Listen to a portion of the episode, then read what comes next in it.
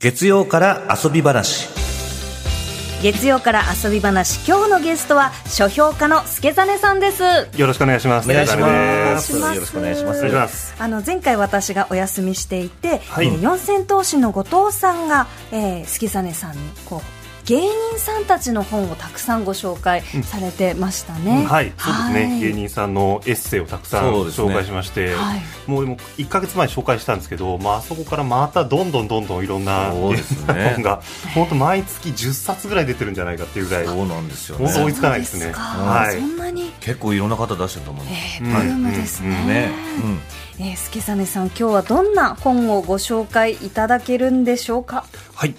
今日紹介するのは、謝るとは何をすることなのか、謝罪論。謝罪論。謝るとは何をする？はい。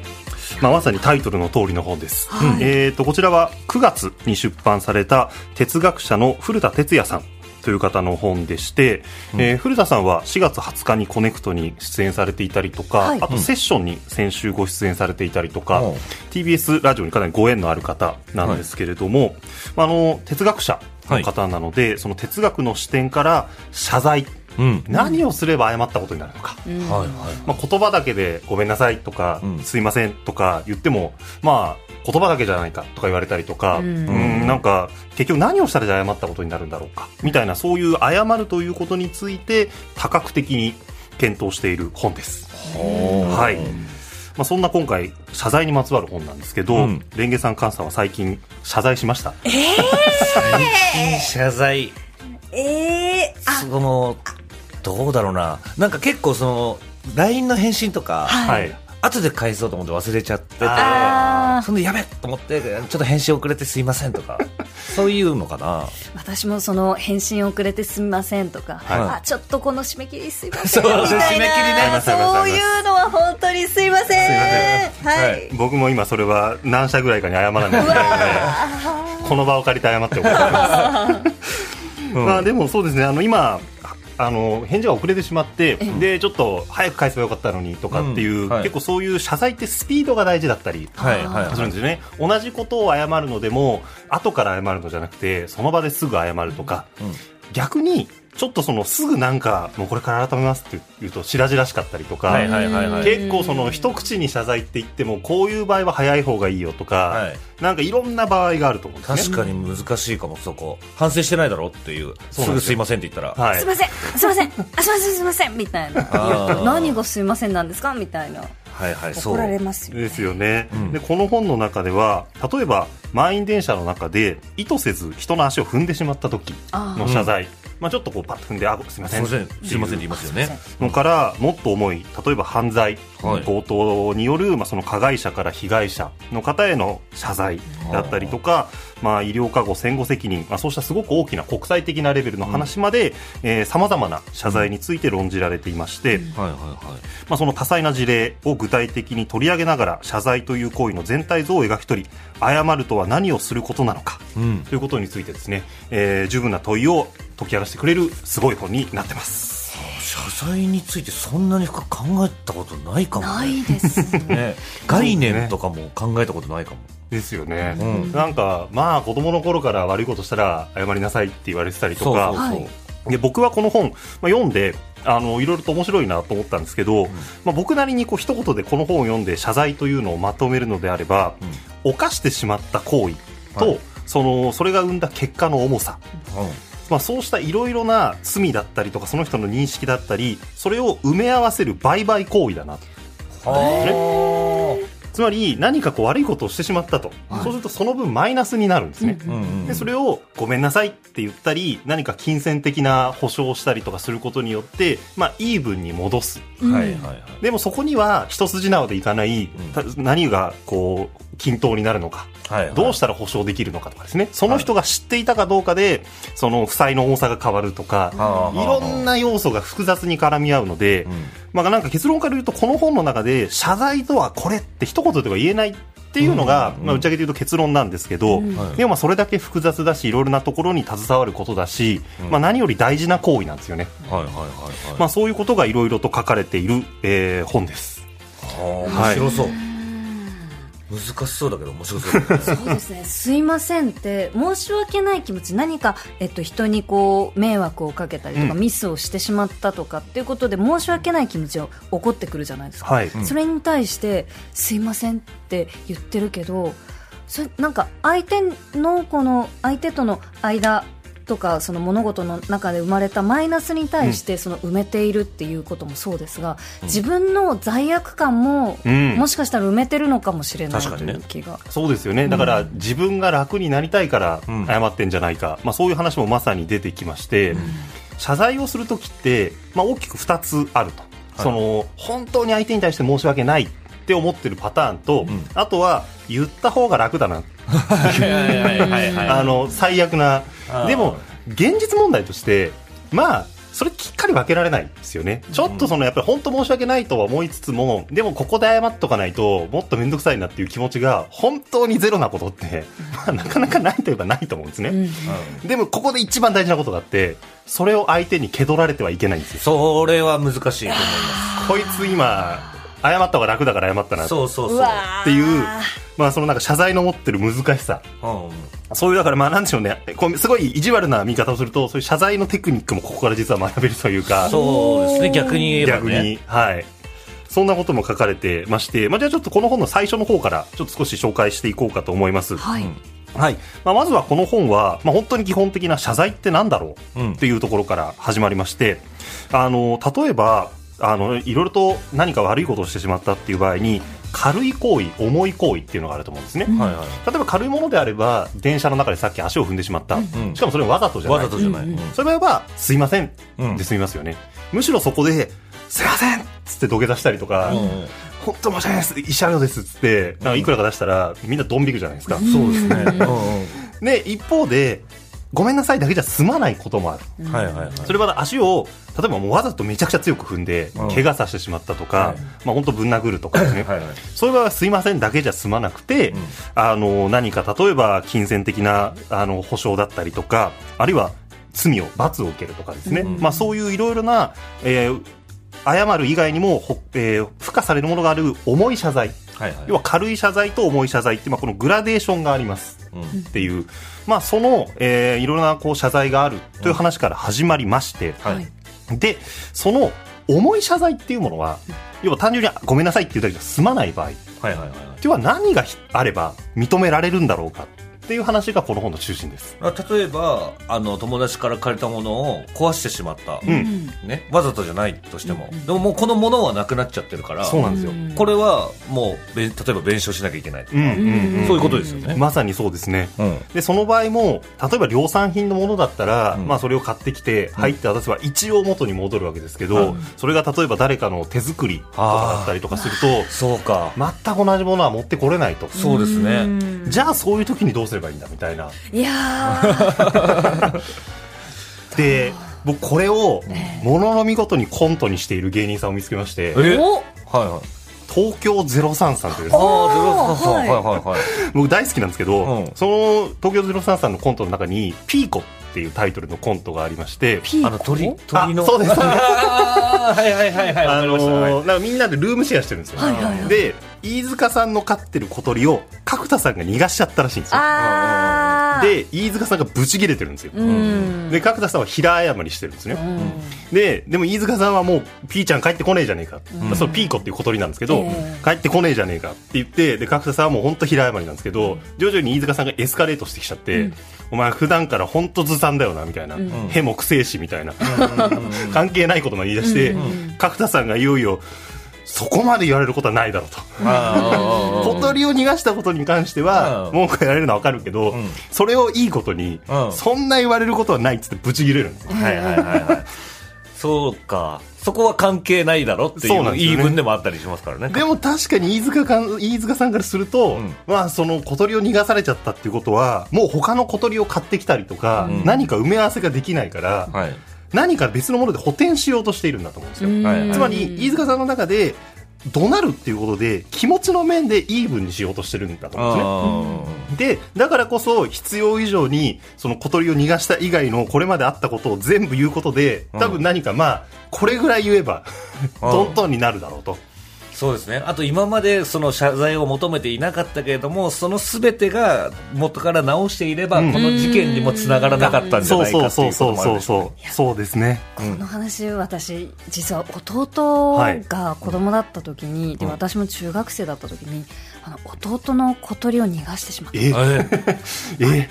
実際にやってる方いるんですねってあの授業参観の日だったので、その家の片付けをしていたんですね、う。んでその時にこう包丁小鳥を離していて、うん。普段そんなことしないんですけどバタバタしててちょっとこうドアを開けちゃったら、うんそこから鳥ロナウジーニョっていう鳥なんですよロナウジーニョがパーって土手の方に行ってしまってロナウジーニョってなってずっとロナウジーニョロナウジーニョって言いながらこう そこら辺にロナウジーニョいるってなる。そう。もうずっと泣きながら探したんですけど帰ってこず、えー。えそれ思い出しちゃう結局どうしちゃった？どうしたんですか？それどうやって決着ついたんにですか？平謝りでしたね。ああでもちょっとね鳥も戻ってきてほしいっていう気持ちもあるけどね。今まで一緒にいたから。そう、そうですよね、ん。で、まあ、そういうふうに取り返しがつかない場合とかっていうのは、まあ、一応金銭的なこう支払い、まあ、賠償金というかあの保証金だったりとか払ったりして、トントンに戻しますけど、でも、まあ、それだけで気持ちが収まらないことってあると思うんですよね。はい。ありますよね。例えばロナウジーニョの代わりにベッカムっていうことに買ってきても 多分お父さん許してくれない気がするんですよ、うん。そういう場合に何が大事かというと誠意だと思うんですね。そうですね。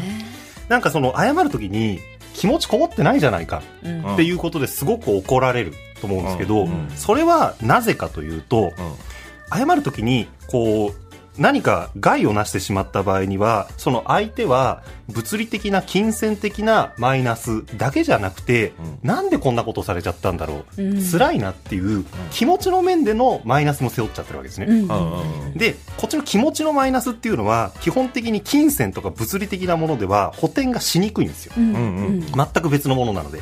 じゃあこの気持ちの方を癒すにはどうすればいいかっていうと、同じ気持ちで癒すしかない。うんうんつまり誠意を持って謝罪をするしかない。はいなので、謝罪においては、その誠意を持って謝罪をする。うん心から本当に申し訳ないと思ってる。ごめんなさいっていう、まあその気持ちも大事なんだっていうことが書かね。難しいよなでもな。だってもう気持ちって数値に出るわけじゃないじゃないですか、はい。だから誠意がないとか気持ちこもってないよねっていうのはもう一生言えるじゃないですか下手したら。いや、そうなんですよね。そう。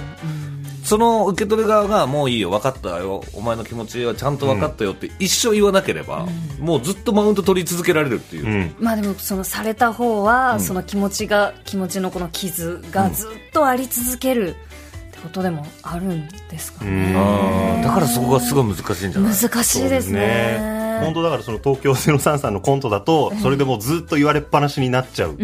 から、角田さんの方はそれがもう我慢できなくなって、え。で、ここで豊本さんが、じゃあ一発、飯塚がデコピンしようっつって、でそれで手打ちにしようとか、おー。軽い軽い。軽い。軽い。でも、これ結構大事なことでして、ええ。今、菅さんがおっしゃったように、際限なくそういうことって続いていってしまうんですよ。うん。うんで、そういうのを止めるのが、許しと罪だ。うんっていうふうに言われていて、じゃあ何かした場合に、その、例えば警察、ご、あの、ごめんなさい。で済むなら警察はいらないんだとかってよく言いますけど、はい。どうして警察とか、まあそういう罪みたいなのがあるかというと、一応そこで手打ちにしましょそうですね。うっていう、まあ一つの機能として働いているんじゃないか。うん。からそういう強制的に罪罰を与えたりとか、うん。あるいはその当事者がもういいよって言ってくれる、もうこれじゃ責めないよ。ここで手打ちにしようねって言ってくれる、まあそのこと自体がこうそうしたもの連鎖を終わらせる。はいはいはい。でそこをそういう役割も司法とか、まあ、はい。謝罪っていうものは担ってるっていう話ですね、あ許しがないと終わらないんだな。そうなんですよね。ここ本当難しいところなんですよね、ー確かにね It's Kaylee Cuoco for Priceline. Ready to go to your happy place for a happy price? Well, why didn't you say so? Just download the Priceline app right now and save up to 60% on hotels. So, whether it's Cousin Kevin's Kazoo concert in Kansas City, go Kevin, or Becky's Bachelorette Bash in Bermuda, you never have to miss a trip ever again. So, download the Priceline app today. Your savings are waiting. Go to your happy place for a happy price.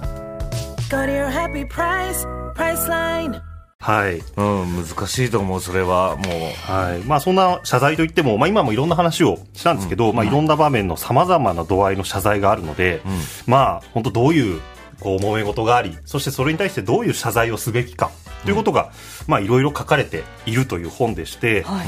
まあせっかくなので、まあちょっといろんな謝罪の話をですね、ええ。しつつ、はい。まあこの本の話でちょっと応答していければと思ってるんですけど、まあなんかお二人の中で、こう、この謝罪失敗したなとか、この謝罪うまくいったなとか、なんか、ひ人の謝罪見て、あこの謝罪は納得させられちゃうなとか、そういうなんか印象深い謝罪、まあさっきのロナウジーニョの件とかもありましたけど、そうですねロナウジーニはどうやって終わったんですか？ロナウジーニョはその時も本当にもう、まあ、私も弟もものすごくショックを受けて、でまあ、すごく探してでも見つからず落ち込んででなんかあの近所の、うん。ななんかその経緯は覚えてないんですけど近所のあのファミリーレストラン、んデニーズに行って、ん。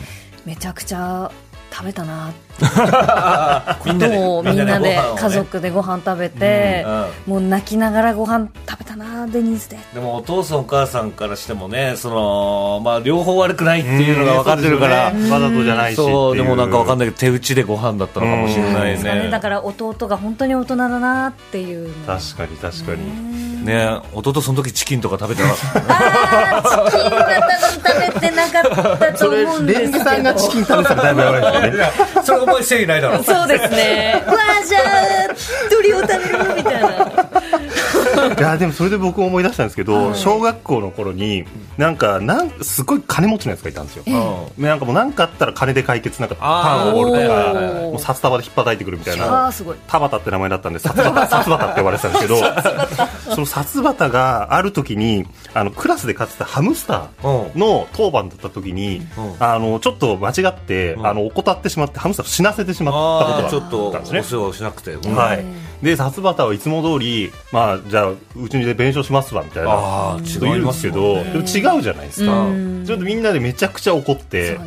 で結局最終的にあの札畑もなんかだいぶ反省したらしくて、じゃあ僕はちゃんと今このハムスターを買えるお金でそのなんか保護されてる、あの捨て猫とか捨て犬とかそういうあの破棄されちゃったペットはいはいはい。のところに行ってハムスターを2匹自分でちゃんと育てると。だからその命を違う形であの育てることで償いとさせてくれって言ってでまあじゃあいいかって言ってはあ。でそのことは一応手打ちになったんですね、うん。でこの間何年か前に同窓会があって久々にみんなで集まったら、なんかさすがた今ハムスター50匹ぐらい飼ってるって、そっから大好きになっちゃった。すごいですね。繁殖に成功したとか、なんかいろいろあって、でもう全員で、それは反省してるわっつって、そうですね。食材にもなってるでしょもううし、それはまあ許してやろうかっていうことで。あでもなんかその前半だけ聞くと薩畑君にハムスターをちゃんと飼育できるかなっていうのが心配になったんですけど、でもやっぱり本当にこう心を入れ替えた謝罪の気持ちっていうのが人に伝わる見える形になったんだなっていうのはそうです大ね。きいですこのね。本の中でも、その謝罪っていうのは未来への約束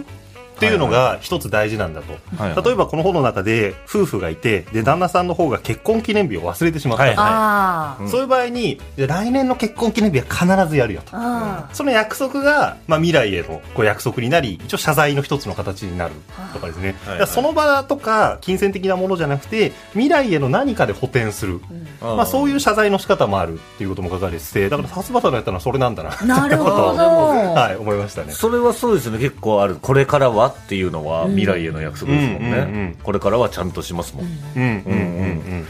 やそうだよな。僕はだからそのこういう何かが起きた時に、うん。あの一回気持ちがガッてみんな上がってるじゃないですか、はい。その時に一回喋るのはしないでおこうといつも思ってるんですよ。うん。なんか菅さんの中でそういう謝罪の印象的なことエピソードとかって何かあったりしやっぱます謝罪をだからそのこういう何かが起きてすぐ話し合ってもうお互いが感情がバッて上がってると、もうもう水かけ論みたいになってきちゃうので、かうんうんうん。ちょっと一回落ち着かせてくれと。一回一回寝ようと。おそうお。そうそうそうそう。ああでも大事ですよね。寝る。あの明日本当にそのテンションで怒ってたらもう一回あの話しかけてくれとか。例えあばー。カップルの間の喧嘩とかですよ、そうそうそうそうその例えばそのもうなんかちょっとしたことで不機嫌になったりするじゃないですか、はい。言われたら、例えばじゃあ靴下を反対にとかっていう 脱ぐとかっていう、はい。よくある聞く話じゃないですか、はいはい。はいそういう時に怒られた時にごめんと。でもこ今これで話こういう感情が高ぶってる状態で話してても、うん。そういうふうになっちゃうじゃないですか。あのさっきのピーちゃんのコントじゃないですけれども、お前普段からガサツだよなってそれをこう排除する。なるほど。ああ大人のやり方。ですね。一回その時間を置いて物事と感情を切り離すための時間を作でる次の日にごめんねと。うん。じゃあ向こうもその一時のこの感情の高ぶりは収まってますから、ん。比較的あのすあの結構冷静に。冷静に終われるというか。なるほど。それ大事ですね、うん確かに確かに。謝ってほしいホットホットな時あるじゃないですか、うんうんうん。今今謝ってくださいっていう時に、うん。謝ってもらえないともうキーってなりますよね。わかりますわかります。れが多分察すると思う。ああそうかそうか。これは今じゃないと今これは今じゃないと、なるほど。うん、でなあいやーだから東京03のこの豊本さんが一回明日にしようって言えばよかったんでしょうね。ああそうなんですね。でこのままでも話し合いがこうなっちゃうからいやーそれまあ、そんな本当いろんな、あのー謝罪ん描かれてまして、うん。まあ、今って本当に企業の謝罪とか、まあ、大きな謝罪から、まあ、身近な人間のこう個人的な謝罪とか、うん。SNS でのトラブルとか本当いろんなことがあると思うんですけど、まあ、この本謝罪について言葉のレベルだったりとかそういう社会的な常識だったりとか哲学的な考えだったりとかとにかく多角的にうん論じられてて具体例として半沢直樹とかですね。北の国からとか、はい。まあ、そういう卑近な例も入ってたりするので、まあ、ちょっとあの本読み慣れてない人には、まあ、少し骨があるとはいえあのすごく平易に書かれているので、うん。あの頑張って読めば絶対に読める本だと思うので、えーぜひこの謝罪に関する、えー本を読んでですね社会で他者と共に生きていくための手がかりを見つけてほしいなと思ってます。これだから普段俺謝るな私謝るなっていう方読んでも全然このテクニック身につくってことですよね、ああこれそうです。私読まなきゃいけない気がする。